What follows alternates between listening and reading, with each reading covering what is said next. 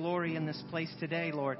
Show your glory in this place today. Lord, every Sunday, I felt the Lord saying to me, every Sunday when my people gather, it's a trip up the mountain so that they can be transfixed on the glory of my face.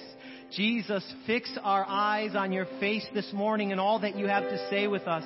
Lord, we humble our hearts to receive from you, Lord. And many of us this morning are not where we need to be, and you are going to take us there this morning. So by the power of your Holy Spirit, do the work in our hearts that needs to be done, that you always do as a work of love, Lord. So we sit here today to drink deeply from the rivers of living water that flow from you, Jesus. We thank you, Lord. We thank you. Cross. We thank you for your shed blood. We thank you that we are accounted righteous because of what you have done. So Lord, come, Holy Spirit, and fill this place with your joy, with your peace and your love. In Jesus' name, hallelujah. Amen. Amen. You may be seated. You may be seated. I've been at one of them wild conferences this week, so I'm all fired up because I've been really just soaking in the Lord's presence and worship for hours with the folks over at the conference that was going on over in Longwood at a church called Church on the Living Edge. Man, that's an edgy church name, isn't it? And want to just tell you one story because it's all about God's glory today. And I want to tell you one thing that brings God's glory is his supernatural healing power. And there was so much of that flowing in that church this week. It was incredible. So let me tell you a story. And if you don't believe me, ask me after the service and I'll show you the video on my phone because I took a video of it. There was a young woman who was completely deaf in her right ear. Completely deaf in her right ear. And one of the speakers, Randy Clark, some of you know who that is, definitely a man who ministers in healing, began to pray for her and began to test her ear. This was at the end of a service, and he was kind of making his way through the congregation and out, and he ended up stopping and praying for her. So I turn around to see what's going on, and I hear him testing her ear and saying, "Here, here." And she was trying to hear. It was a test of faith to see if the healing was coming, and she was completely healed. So he gets way back from her by like 20 feet and says something. I don't even remember. And then she says that she's holding her left ear to make sure that she can't hear out of it. She's got both of her ears like this so she can't cheat. And then she says clear as day what he said from 20 feet away. She's weeping. And everybody around is like, woo! Like Jesus just healed her ear, just opened her ears. And his word says that those who believe in him will lay their hands on the sick and they will recover. Because his healing power is in us already, but we have to release it.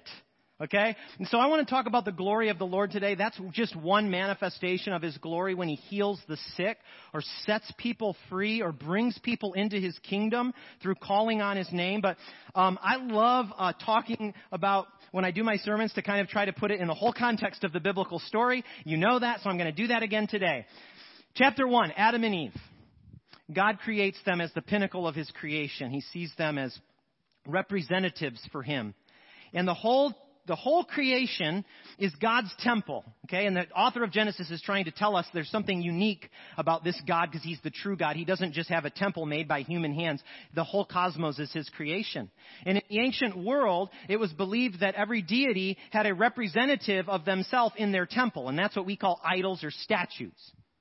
Idols or statues. But in Genesis, the true God of heaven and earth, the cosmos being his temple, puts a living, breathing representative of himself in his temple, and that is man. Okay? And so what the purpose of a representative, or what is in Greek, the word is icon, is to reflect something.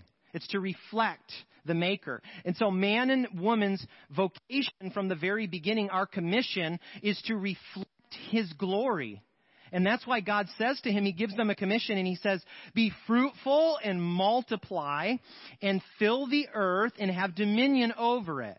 So the language there is one of, I'm commissioning you to co-rule this planet with me, to be stewards in my temple. to take care of it, to make families, to rule with justice and love and mercy and all those things that are characteristics of my nature as the Creator. That's what he was saying to them, and that was their commission to do that. They were meant to like glow with godness. They were meant to reflect him in everything that they did. And then you know how the story goes? They fail because of sin. Instead of obeying, they take of the fruit of the tree of knowledge, which gave them knowledge like God. It was a temptation to, instead of be his image reflectors, to be him himself. And when they did that, the relationship was broken and they were distanced from God. Now, we think about that story and we think, this is why we talk about humanity is depraved. You know, the Calvinists talk about total depravity. The whole of man is depraved and in need of redemption. And I believe that at some level. But the thing that we cannot forget is that humanity, our humanity, was always intended to be a vessel of divinity. Okay, that's not sacrilegious. I'm not saying you are meant to be God himself, but you're meant to be a vessel of his divine attributes, power, and glory so that you can rightly represent him and rule on the earth with justice, love, and all of those things. But sin is what disrupts the human vocation. So it's not just that God is grumpy and he's like, you sinned, I don't like you anymore. It's that when we sin, distance comes between us and God, and then our vocation to reflect him gets all distorted and disrupted. So the whole Bible story is God is not freaking out. He has a plan, but he's going to reestablish human beings back into their vocation with their original nature. He's going to deal with the problem so that we can do what he called Adam and Eve to do, to reflect his glory in the world. That's what the whole Bible story is about. But the whole Bible story is not about how you get into heaven and how you get out of hell. Okay, it is in a sense, but it is more about how heaven gets into you and pushes hell out of you so that you can live in heaven right here and right now for all of eternity. That's what the story of the Bible is about. And then, of course, one day we will be totally glorified in his presence in the place that we call heaven, where God dwells, and heaven will come to earth and renew all things. That's the biblical story. There's so many misunderstandings about that, right, about what Christians believe. Many of those misunderstandings are the church's fault because we have lacked really understanding and clarity about what the Bible really says. So what I want to look at today in talking about how God recovers this vocation in us is I want to start in Luke chapter 9. This was so difficult to pick between the passages because you might have been able to tell there's a theme running in all of them about the revelation of God's glory. But I want to focus on Luke chapter 9 this morning. And this is today we call in the church's calendar as Anglicans, we call this the Transfiguration of our Lord. It's the last Sunday of Epiphany. And on Wednesday, this next week is Ash Wednesday. So we begin Lent, 40 days looking towards Easter. But the last Sunday of Epiphany is always Transfiguration Sunday, where the gospel reading is about the transfiguration of Jesus, and I'm going to talk to you about what that is. So Luke chapter 9, if you have a Bible, verse 28, or just follow along in the bulletin, says, 8 days after Jesus said this, he took Peter, John, and James with him and went up onto a mountain to pray. Okay, so I want to make a point about this verse, and that is that mountaintops in the ancient Near Eastern world, that's the Bible world, were believed to be places of revelation. They're a place on the mountaintop. You're closer to heaven, right? And so heaven and earth overlap on the mountaintop. And so when you see something happening on a mountaintop in the Bible, there's probably a good chance that the author's trying to tell you some kind of supernatural revelation is going to happen. There's going to be communication between God and humanity on the top of the mountain. It's what you saw in the Exodus reading when Moses went up the mountain. He always met with God where? At the top of the mountain. And God's glory would manifest. So Jesus takes Peter, James, and John for a private prayer meeting up to the mountaintop. Many of you know that every morning that you wake up and you make your coffee, it's an invitation from Jesus to take you to the mountaintop, to commune with your Heavenly Father in all of his glory. It is an invitation. We can't miss it. Don't miss it. So they go up there. Now, when you go to prayer with expectation, I don't necessarily think Peter, James, and John had any particular expectations, but when you and I go up the mountaintop with Jesus with expectation, you are entering a place where heaven touches earth. You are. When your heart has faith and expectation. Now, you might say, I don't sense that, Father Kim. When I pray, I just don't feel like that. You talk about passion and expectation and everything. But listen, I'm just telling you, keep pressing in a little bit more every day and say, God, give me more faith for prayer. Give me expectation that you want to meet with me, and that when your presence comes, it's going to be so sweet and undeniable. Because, Lord, I want that kind of communion with you. And God always feeds the hungry. He always feeds the hungry. Okay. So they go up the mountaintop. And in verse 29, it says this: as he was praying, Jesus was praying, the appearance of his face changed. Now, who is that like that you just heard about in Exodus? Moses. Okay, so there's a link here. The whole Bible story is connected. It's coherent. It's all cohesive. It's all connected. And Jesus is the fulfillment of everything that happens in the Old Testament. It's all a type and a shadow of things to come that are fulfilled in him. And so it's telling us, Luke is telling us, his face shone like Moses's. It's like Luke is saying, pay attention, reader, because there's revelation going on here.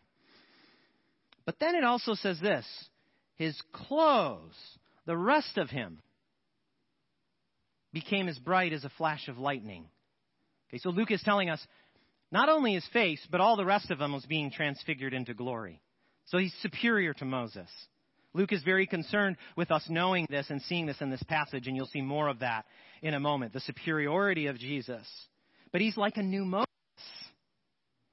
He's like a new Moses. And it was a first century belief amongst Jews that you would receive new glorified bodies when you enter heaven.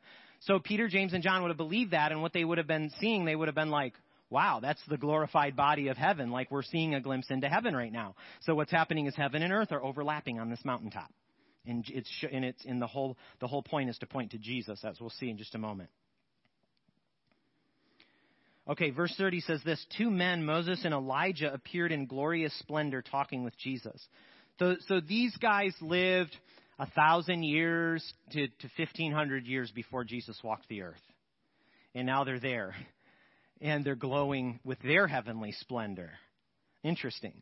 Now, is there any significance to why Moses and Elijah? Why not Adam or Methuselah or Joshua or somebody else? Why Moses and Elijah? And I believe that is because they represent the old covenant of the Old Testament. Moses, law, Elijah, prophets. The law and the prophets. Jesus is always talking about the law and the prophets speak of me. So they represent the old covenant, but now the man of the new covenant is standing between them, transfigured in glory himself. Now, it's going to get really interesting here, because it tells us in verse 31, Luke gives us a little sneaky detail using the Greek language that he was writing in. And he says, Luke could have said, they spoke about his crucifixion. They spoke about his coming death. They spoke about this. He could have said it in a number of ways, but he says this: they spoke about his departure. And in the Greek, the word departure, now I don't like going, oh, Greek, I'm not a Greek scholar. I'm not a Greek expert. I know a pinch, but this is significant. The word departure in Greek is exodon, which is where we get the word Exodus. What was the Exodus? What was the act of the Exodus? It was God's people held in bondage and slavery being delivered through the parting of the Red Sea, and they exited through the Exodus out of Egypt and slavery, and God was taking them towards the Promised Land. So why in the world does all this matter at all? Because Jesus is speaking with Moses and Elijah about a new Exodus that he is about to lead. He's glowing like Moses, so he's the new Moses, and they're speaking about an exodus that he is going to make, an exodus where he's not going to lead people through a literal ocean, but he's going to lead them out of drowning in their sin, sickness, and death. I'll try this side. He's going to lead people out of drowning from sickness, sin, and death. Okay, that's it. That's what's going on here. So Luke is pointing at the cross. He's saying it's all about the cross and what he's about to do. He's about to bring glorious transfiguration to all of humanity by paying the price for our sins that we could not pay for ourselves. I cannot achieve glory. I cannot achieve being face to face with God through my own efforts. through being enlightened or whatever we've been studying. I've been teaching on Buddhism in the early morning class. And in Buddhism, God bless them, they're thought so that you achieve nirvana, which is essentially to be your ego gets dissolved into the great essence of the universe through your own efforts. And Jesus came because that's not true. We cannot achieve salvation through our own efforts. It's only by grace that we can be reconciled to our Heavenly Father. But thanks be to God, even though we deserved punishment, He chose to love us and extend His mercy to us in Jesus. And so they're speaking about Him going to the cross. You see, those who follow Jesus will never drown. They'll never drown in the sea of sin and judgment and condemnation because they've been delivered out of it. Forever.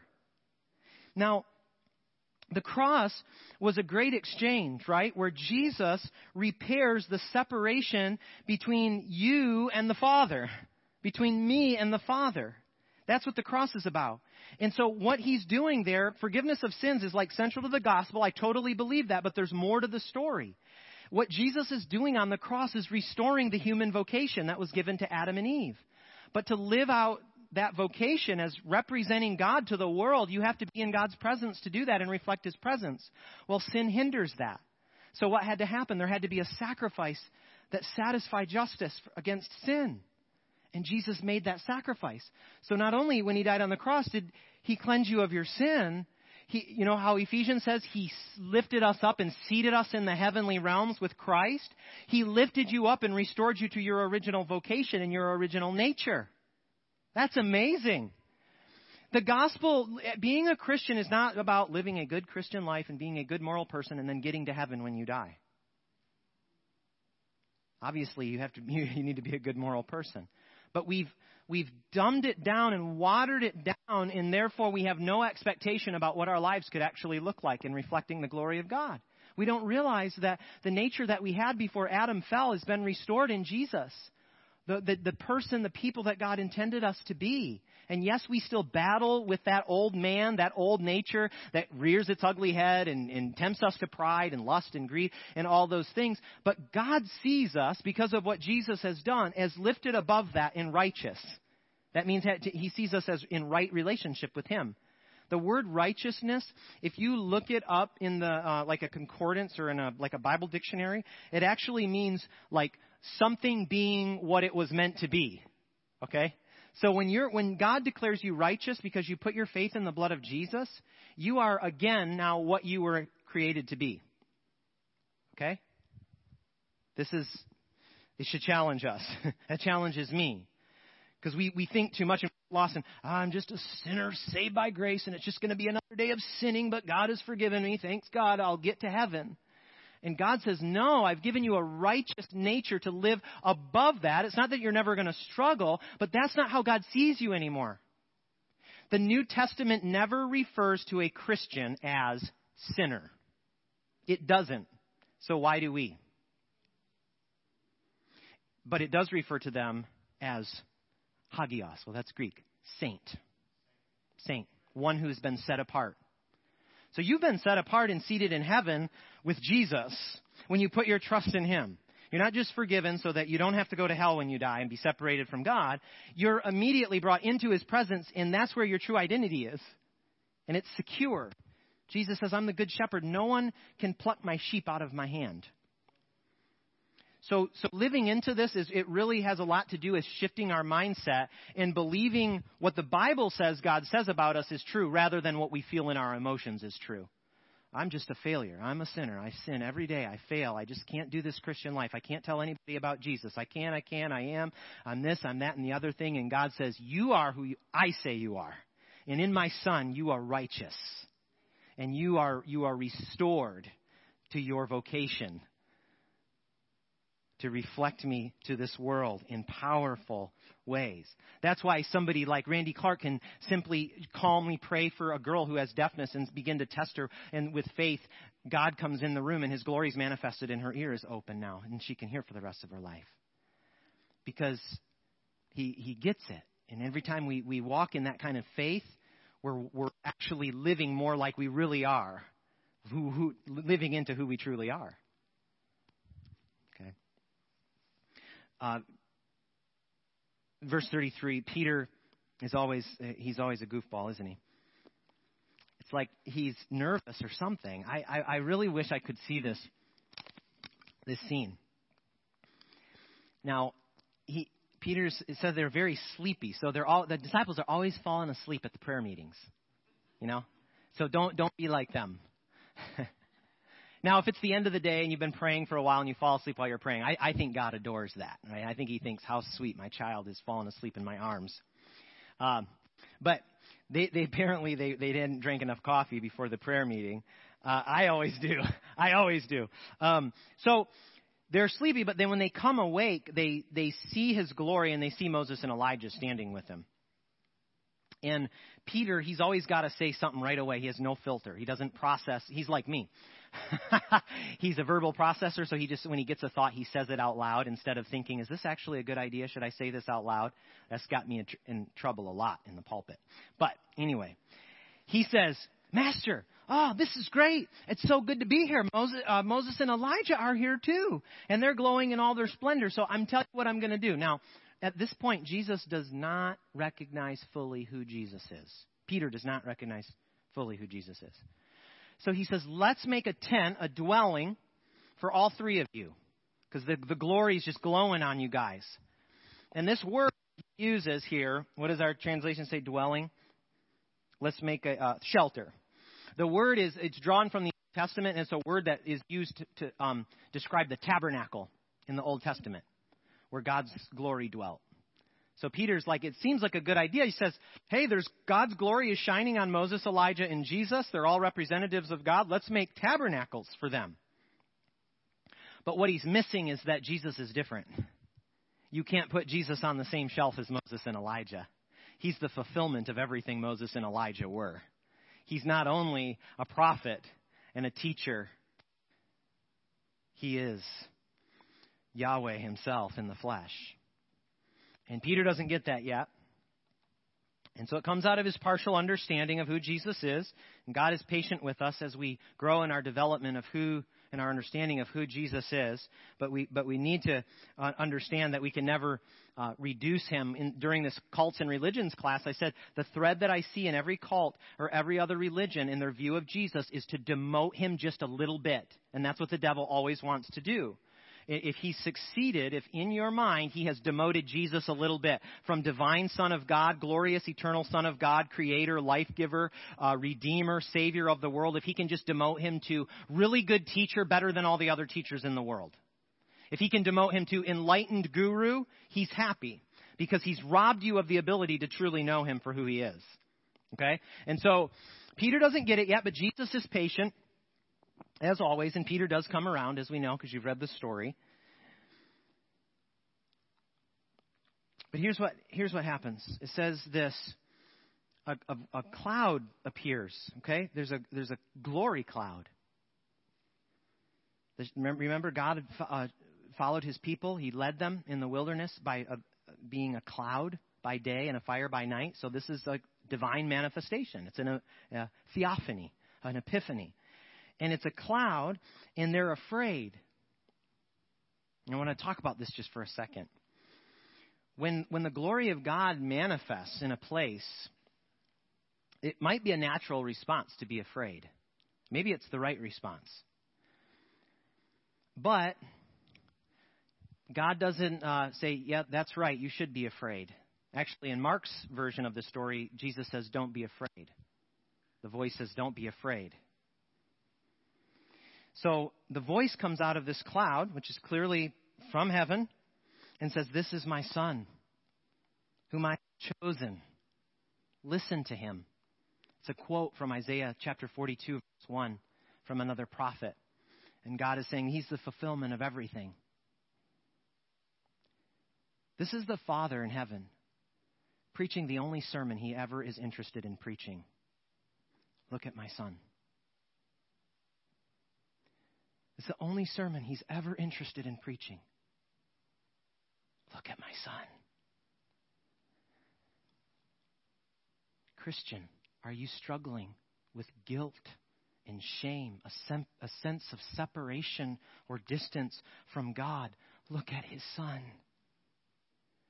Are you powerless in your Christian life? Look at his son. Are you struggling with sin in your Christian life? Look at his son. Are you sick? Look at his son. Are you discouraged? Look at Jesus. He holds everything that you need in his person, and his heart flows out towards you in love. He says, "Come to me, all who labor and are heavily burdened, and I will give you rest."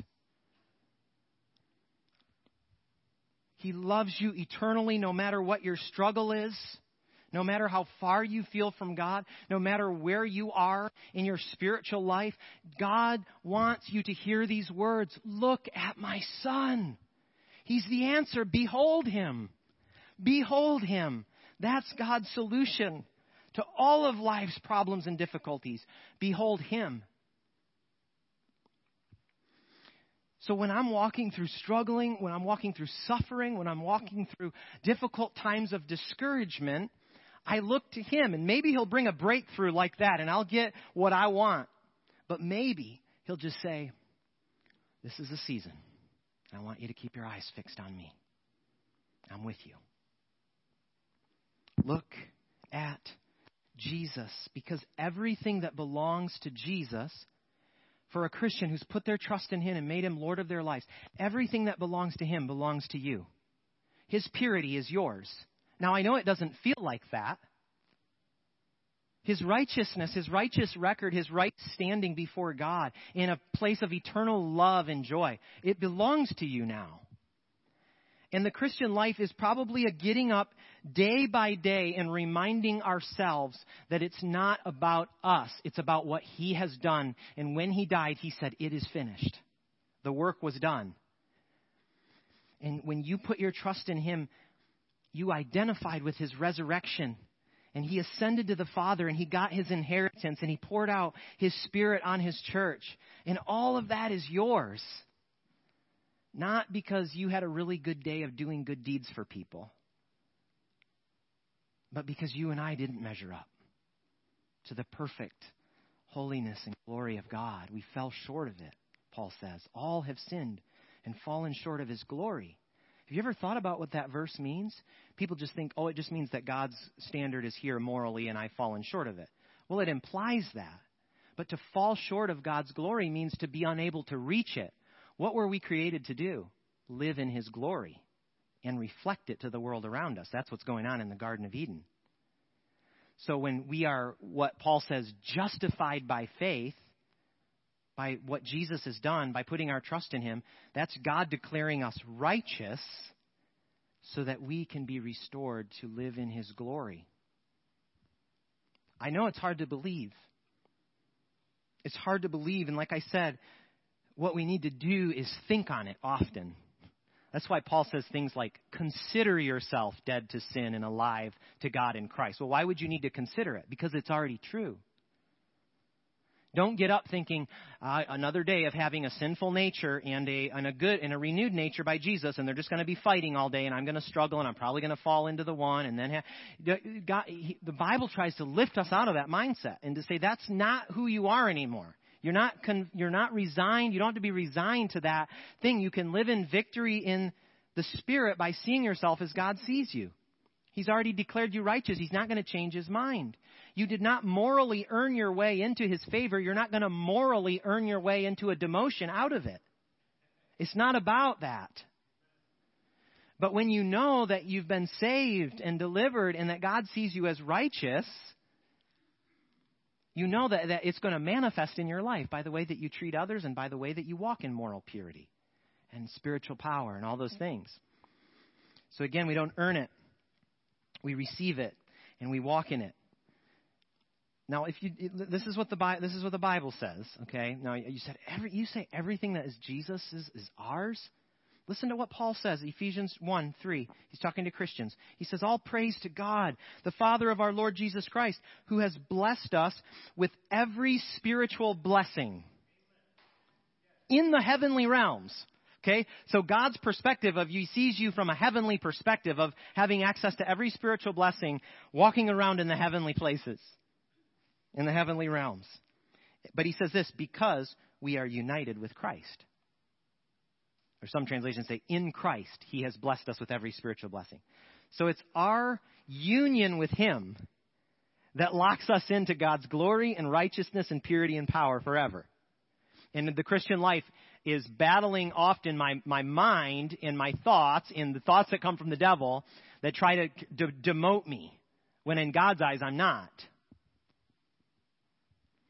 And because when the enemy or when your own thoughts can convince you that you're just going to be failing all the time morally, you're going to constantly be in bondage to lust or drugs or whatever, you're gonna see yourself as that. You're gonna live it out. But if you say no, I'm not in bondage to anything anymore.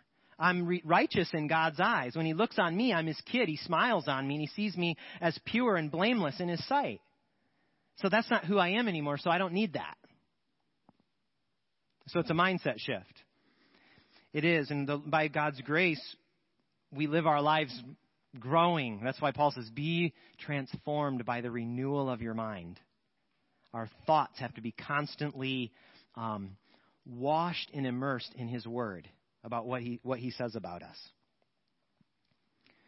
Okay, I want to make a comment. I'm getting long here, but I want to make a comment on 2 Corinthians 3 before we close, because the sermon today is how to glow like Jesus, or something. I called it something like that. Glow like Jesus. That sounds very, I don't know, silly kind of, but it's what the Bible describes, is that his glory glows. Okay, so here's what's happened. Jesus he's already led the Exodus. He already has done it. It's accomplished. He did it 2,000 years ago. And when we say yes to him, I follow him. He's my Lord. He was raised from the dead. He died for my sins.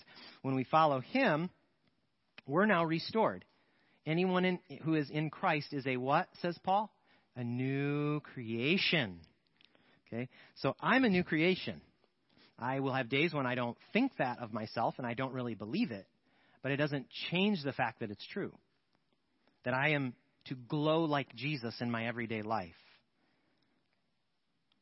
This is, I think, two reasons why it doesn't seem more real to us in daily life. One is that we don't understand how righteous we are. This is hard to grasp. There's always this little sliver of me or my mind that says, my current standing before God is based on my performance. There's always this little part of me that wants to groan and moan against the full truth of the gospel. It's up to me. But that's only going to keep throwing you deeper into the struggle against flesh, against the old nature. But believing what God says of you and what God sees when he looks at you, a beloved son, a beloved daughter, that is going to be the way into living a righteous life that bears fruit for God's kingdom. Thinking God's thoughts about you. You know, it says it delights in you. Most of us would say God loves me, but a lot of us, truth be told, would probably say, I don't think he really likes me most days. I feel like that sometimes. But that's my thoughts or the devil's thoughts. It's not from God. And we can't walk around with condemnation. Number two, why isn't this more real to us in daily life? I think because we don't think about it or act on it enough. We don't think about it or act on it enough. And let me give you a formula. Now, I hate formulas. I hate formulas. The Christian life's not a formula, okay? But let me give you a formula. Okay. It'll make sense. Active reflection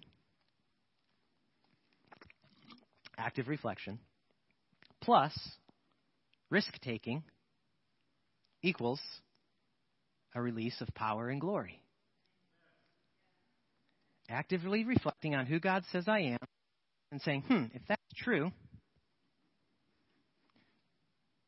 I see you have a broken arm. Hey, I know a Jesus who can heal you. Can I pray for you? Risk-taking, scary, equals a release of God's power and God's glory. This guy can be healed because of who Jesus is in me, not because of my level of confidence in my own faith. See the difference?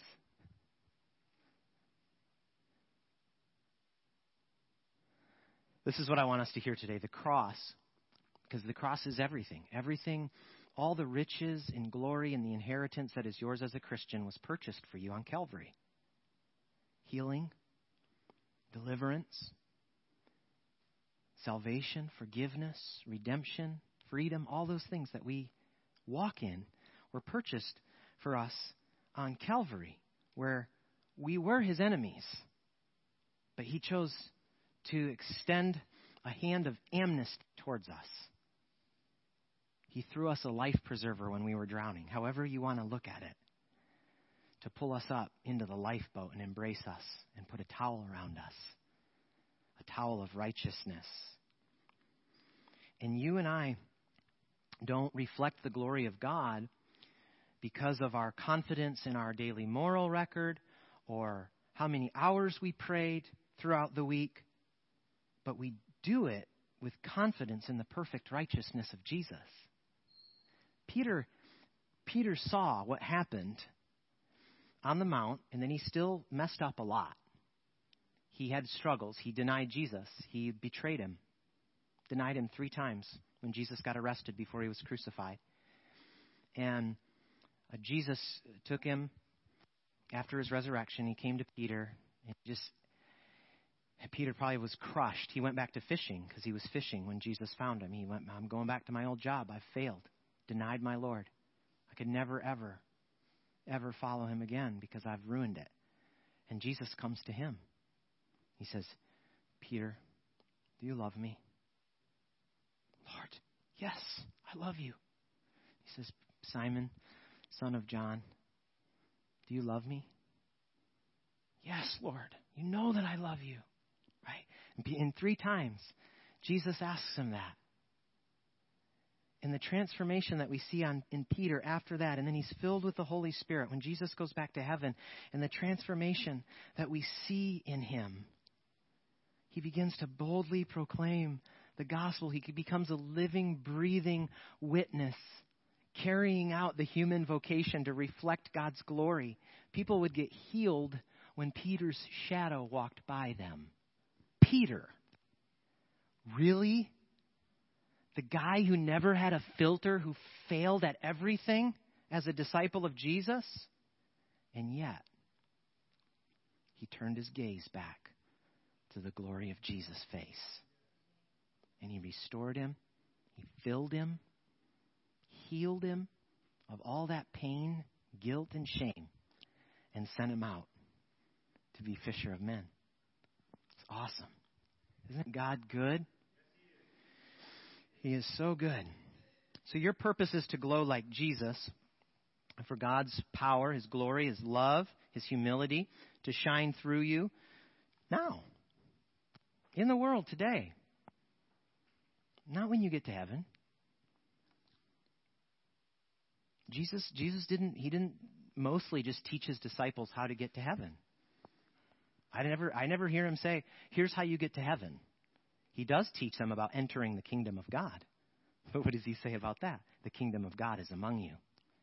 He trains them to heal the sick, cast out demons, preach the gospel, preach good news to the poor. He does all that. He was always primarily focused on training his followers to impact the world around them, to glow like him. And that is our mission, and that's what we do when we gather here. This is our training ground, so to speak, because we get in his glory and we worship him and we just are free in his presence, and we're impacted by that, and we're impacted by his word, and it's a training ground where we're being formed as disciples to go out there and reflect his glory. Amen? Okay. Lord, thank you for your word that has power. It's living and active. It convicts us, Lord, of our sin. It convicts us of our lack of belief that our sin is forgiven and that your righteousness has been granted to us, that your record is ours, Jesus. So I pray, Lord, for anyone struggling with fear, shame, or guilt in this room this morning, Lord, that they would just turn their eyes to you right now and say, Jesus, take my guilt, take my shame. I'm sorry for any way that I've failed you. I'm sorry for not looking at you like I should be. And Lord, extend your love, your healing power, your restoring power, so that we can be the disciples who glow like you in the world. We thank you, Lord. We ask that you just come now, Holy Spirit, minister to our hearts throughout this service, Lord. Minister to our hearts and help us to look at your Son, Father, in his name. Amen. Let's stand together this morning.